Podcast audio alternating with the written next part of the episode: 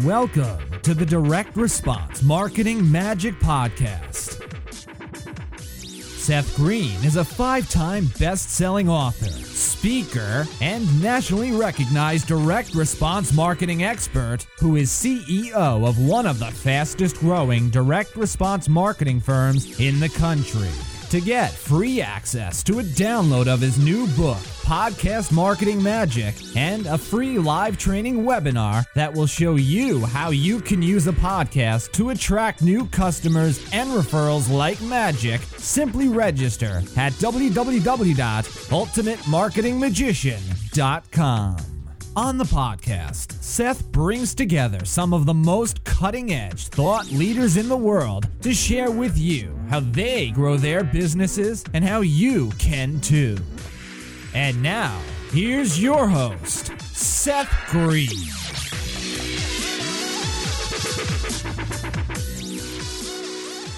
Welcome to the Direct Response Podcast. This is your host, Seth Greene. Today I have the awesome good fortune to be interviewing Michael O'Neill from SolopreneurHour.com and the Solopreneur Podcast.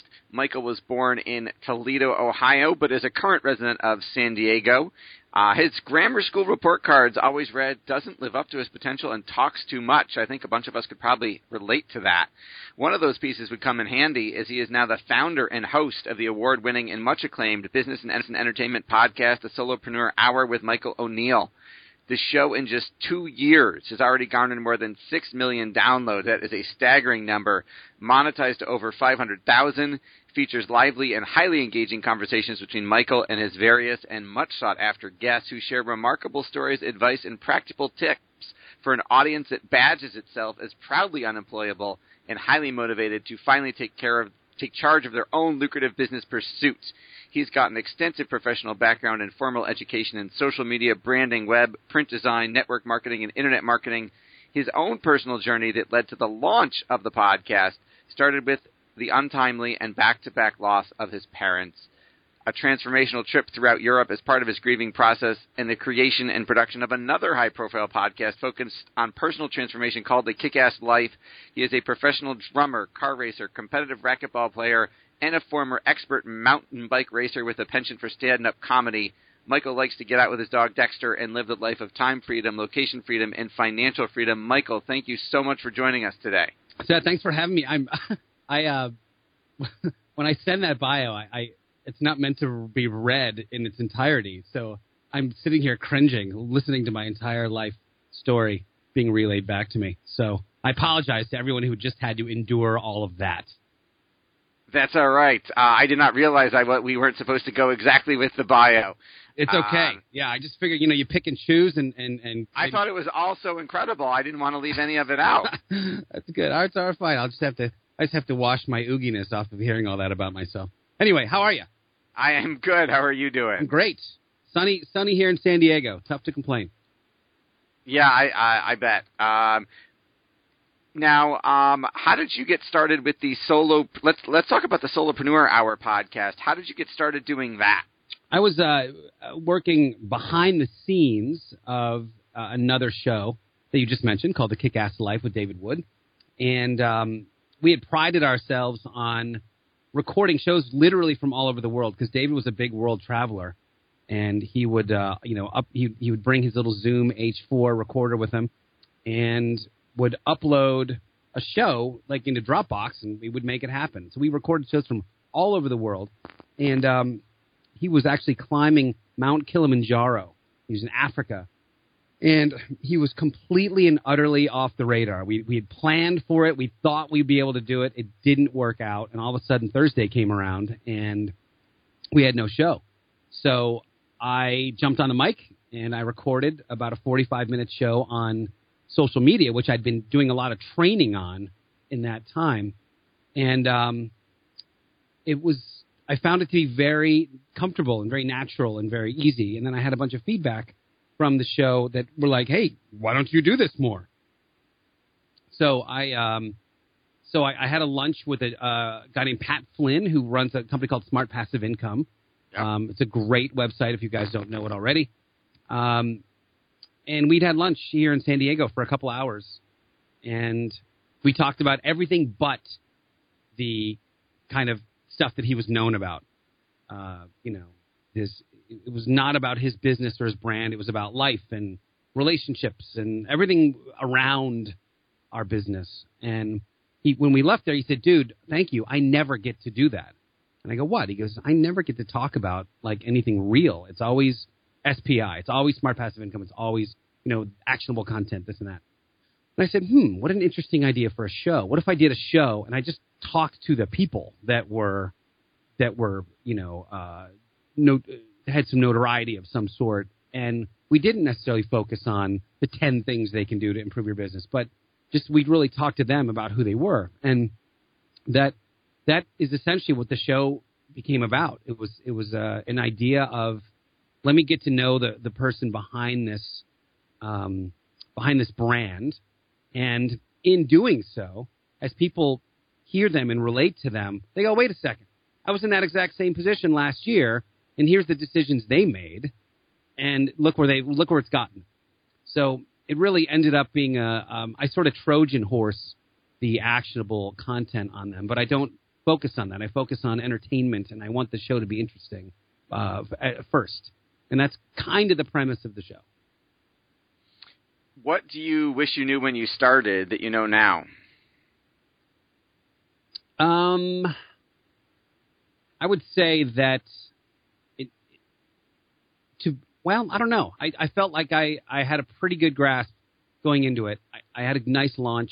Um, maybe just the the voice side. I, I, I think this is hard to it, it's hard to manufacture, but I think people really have to find their own voice when when it comes to their their brands and their podcasts and their blogs and things like that. And I think it's difficult to do at the beginning because you feel like you have to mimic somebody else's success, and that's not um, when you when you look at media in general and you look at the icons of media.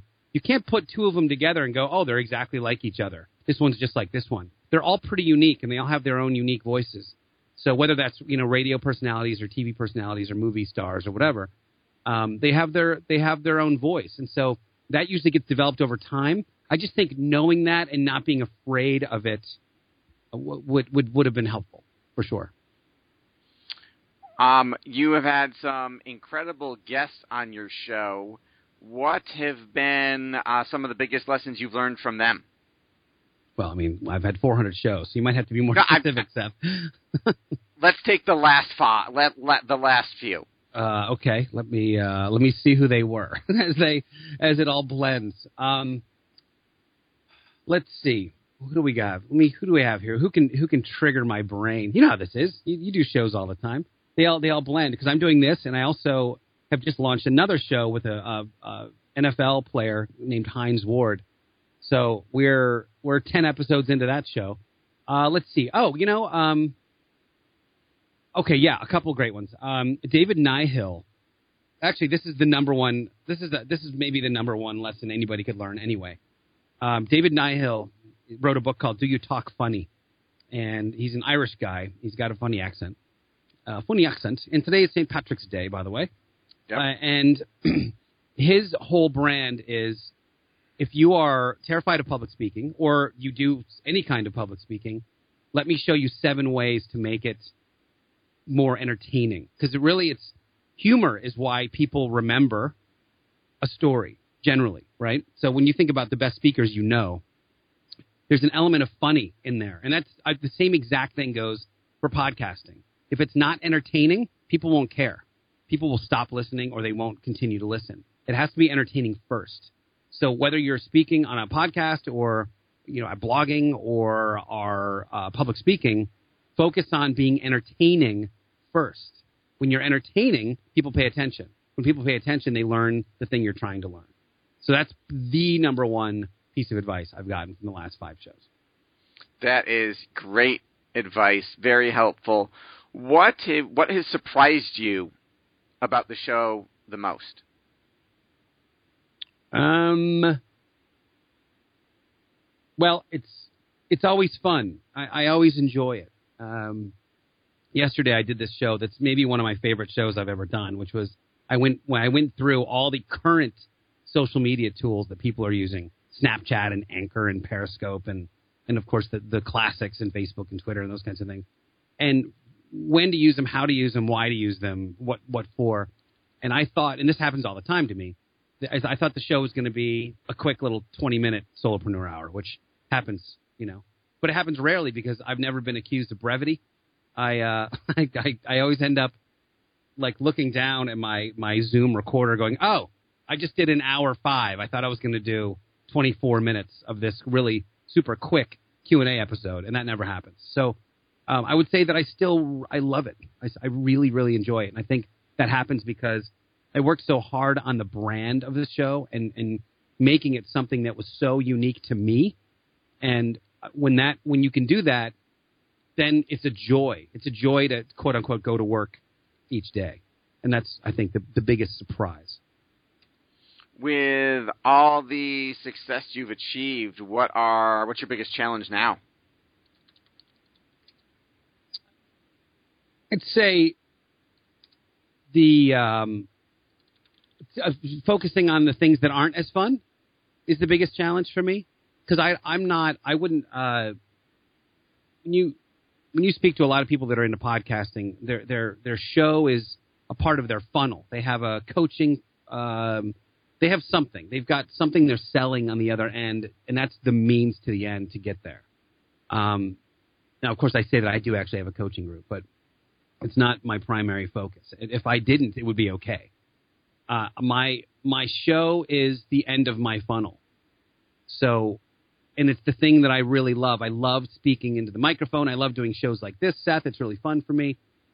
And outside of that, I don't love any of the marketing stuff. I love designing stuff because I was a designer for 18 years before I did podcasting and that kind of thing. So I like the, I like making T-shirts and and and you know logos and things like that. But but um, when it comes to you know, I need to focus on building my mailing list and then, you know, doing, you know, building my funnel out and autoresponders and all that kind of stuff. I don't, I don't, that's the biggest challenge for me because it's something I don't genuinely enjoy. How do you, I mean, you've got a staggering number of downloads and listeners um, and monetization. How do you manage the financial aspects of your business, and how are some of the different ways you've monetized the show? I don't involve too many people in that, so I just do I just do it myself. Um, you know, I I uh, I like to automate as much as I can from a financial standpoint in terms of getting my bills paid and that kind of thing. Um, not my strong suit, by the way. My, the, the financial side of any of this is not really my strong suit. I just you know put money away and and I don't do a lot of investing. Uh, when I do, it's usually in a vintage watch or a vintage car, um, which both appreciate in value, and I have more more um, interest in than than like a stock or or a 401k. So, um, what was the second question? Sorry, that was the first part. Ways you're monetizing. Oh, um, so the lowest hanging fruit I would say for anybody that that starts a business is if you're good at doing a thing. So if you are um, an Excel spreadsheet master for your your career, then viably you can create some kind of uh, training for people that they can be Excel spreadsheet masters as well. That's a thing that you can do pretty easily, and that was the first thing for me that um, that came to me. So I had probably forty or fifty people that emailed me from my listener base in the first three months and said, "Hey, do you do any coaching?" And I said, "I don't. It's I, it's not anything I had aspired to." But after you get that 40 or 50 times, you think, wait a second, there's a model here. There's something I could probably do. And and I always loved it. So I love speaking from stage, and I love teaching people stuff. So all right, let me let me talk about it. So I did. I I uh, did these little 15 minute Skype phone calls with anybody that claimed they were interested in in coaching with me, and we talked for a little bit. And at the end of that, I said, "Hey, are you a, a definite yes, a definite no, or definite maybe to join my little coaching group if I do it?" Uh, and I got enough of those. I think I got about 17 yeses out of 40 and then out of the 17, the day I launched, I think 12 of them actually joined. So um, it was like, okay, so I'm in. I, am in business now. And that was the first time. So that was, you know, they were paying 300 bucks a quarter to be in this group that I called Solo Lab, which is still here. Uh, it's iwantsololab.com. Plug, plug, plug. Um, and I think I'd made, you know, whatever it was. I made like 3,500 bucks that day. I was like, wow, okay. So this is a thing. I can totally do this. And what I'd done is I said, if anybody, like the first 10 people that sign up, I'll give you two 30 minute coaching calls that come along with this thing. And what I found is that I enjoyed those one on one coaching calls so much that I just included it in Solo Lab. So that's what that's what it became is a couple calls per quarter, and then we have a private Facebook group. And we do Google Hangouts and stuff like that. And so I I loved it. So that that grew from you know 12 people to I think I was up to 83 at some point. Um, I like to keep it around 50 because that's a good manageable number that I because I'm I'm doing it's me. It's like you're you're getting a lot of me, and I do my calls Mondays and Fridays, and then the Google Hangout on Wednesdays. So it's like it's one of the, the unique ones I think in this space because they are actually getting me doing the one-on-one coaching versus you know kind of a, a an outsourced version. Do you do any coaching with anybody, Seth? Yes. Okay. Yes, we do. Yeah. And As the everybody, coach or as everybody the- gets everybody gets me. Yes. Right. hmm So you do it as the coach. Do you do do you do any as the learner as well? Oh, absolutely. Yes. I am Okay. a avid student. Yeah, that's and you have to be, don't you? I think so to stay on top of all of this. That's right. You really have to be. So, um, so that was the first step, and then a few months later, I think about seven or eight months in, um, when I started getting my numbers started going up pretty significantly. Uh, I was getting to uh, what was I? About twenty. I think about twenty thousand downloads a day, and then I and I got um, I got you know I started getting sponsors that that came, um, and I went through a, a, a few months of like just railing on sponsors. Meaning I had like three or four sponsors per episode, and uh, you know it was great. Money financially was great, but I didn't love it. So now I kind of just do one sponsor per episode, um, and it's okay, and I don't mind that so much. Um, I just don't want it to be like a total pitch fest. It's weird how I am about the money side of this whole industry. I just don't like. It's I love the microphone part, and so uh, so that and then a few months ago, um, another guy, John Lee Dumas, who runs Entrepreneur on Fire, Yep. has another big podcast. He and I were in Denver at an event together, and we started talking about like we need to fix podcasting because it's it's there's so much bad information going on everywhere, um, and people doing things that they shouldn't. They're paying attention to the wrong things. They're not. They're not looking at media or radio for inspiration. They're looking at other podcasters. And when you look at other podcasters, these people have only been doing it for a year. They don't know what they're doing. They have no idea. So we said, let's figure out how to let's figure out how to up the game a little bit. And so we started this uh, one day workshop, like intensive podcasting workshop called Pod Mastery. And that is another monetization, but it's also another, it's great. It's just like a one day training. We're about to do one uh, in about a week in LA. We did one in San Diego. We've got uh, one thinking about uh, Boston and maybe Chicago around podcast movement. So we're uh, we're doing these and really really enjoying this experience of like these these great one day workshops. So that is right now the four ways that I'm monetizing my own show. And then, like I said, I've just launched another show with a celebrity, and that one, that one's ramping up very quickly, and we think that we'll be able to do, you know, six figures of ad revenue per month with that show in, you know, hopefully within like six months. So that'll be really good as well. That is incredible with all of the with everything you've got going on and the information flow you must get subjected to on a daily basis. Um, how do you stay on top of all of that? How do you balance it all? How do you manage it all? Um, I think the, I mean, I don't know that it's quite as extreme as one might think. Uh, it's, I don't know that I, you- actually, what I'll tell you what I do. I, I can tell you exactly is I ignore almost every bit of it. Uh, I don't, I don't, um, I don't listen to anybody else's podcasts that are in the entrepreneurial space at all. Um, I do make an exception every once in a while for Tim Ferriss because I just think I like his guests. Uh, but otherwise, almost everything I listen to is comedy or something car related, and uh, or pop culture or something like that. So, like, here's the thing by Alec Baldwin is, is a great one, or or, um, or off camera with Sam Jones. Like, if you want to learn how to really interview someone, listen to those two shows. And that's that's you. I, you want to go to the best people, not the not the marketing people, because no, again, nobody knows what they're doing. I would say 97% of marketing podcasters have no idea what they're doing. Um, so I don't listen to much of that stuff. And when you ask me if I've read this person's book or seen their thing or whatever, it's mostly no, because I just haven't. I just don't have. And I think in in a way that selective ignorance really helps with the the the uniqueness of my voice and who I am because I'm not influenced by by a bunch of people like that, you know. And I do find that I'm very easily influenced. I can listen to a comic and like I hear myself, I hear the intonation in my voice. If I watch too many of John Lee Dumas's Snapchats, I start talking like a weird Maine guy. So I don't want to do that. Yeah, you know, I just don't. I, I I'm very I'm very like adaptable in that way. So um, I do tend to ignore that. Mashable. I get a lot of my news from Mashable.com, and that's about it. So yeah, selective ignorance is the answer to your question.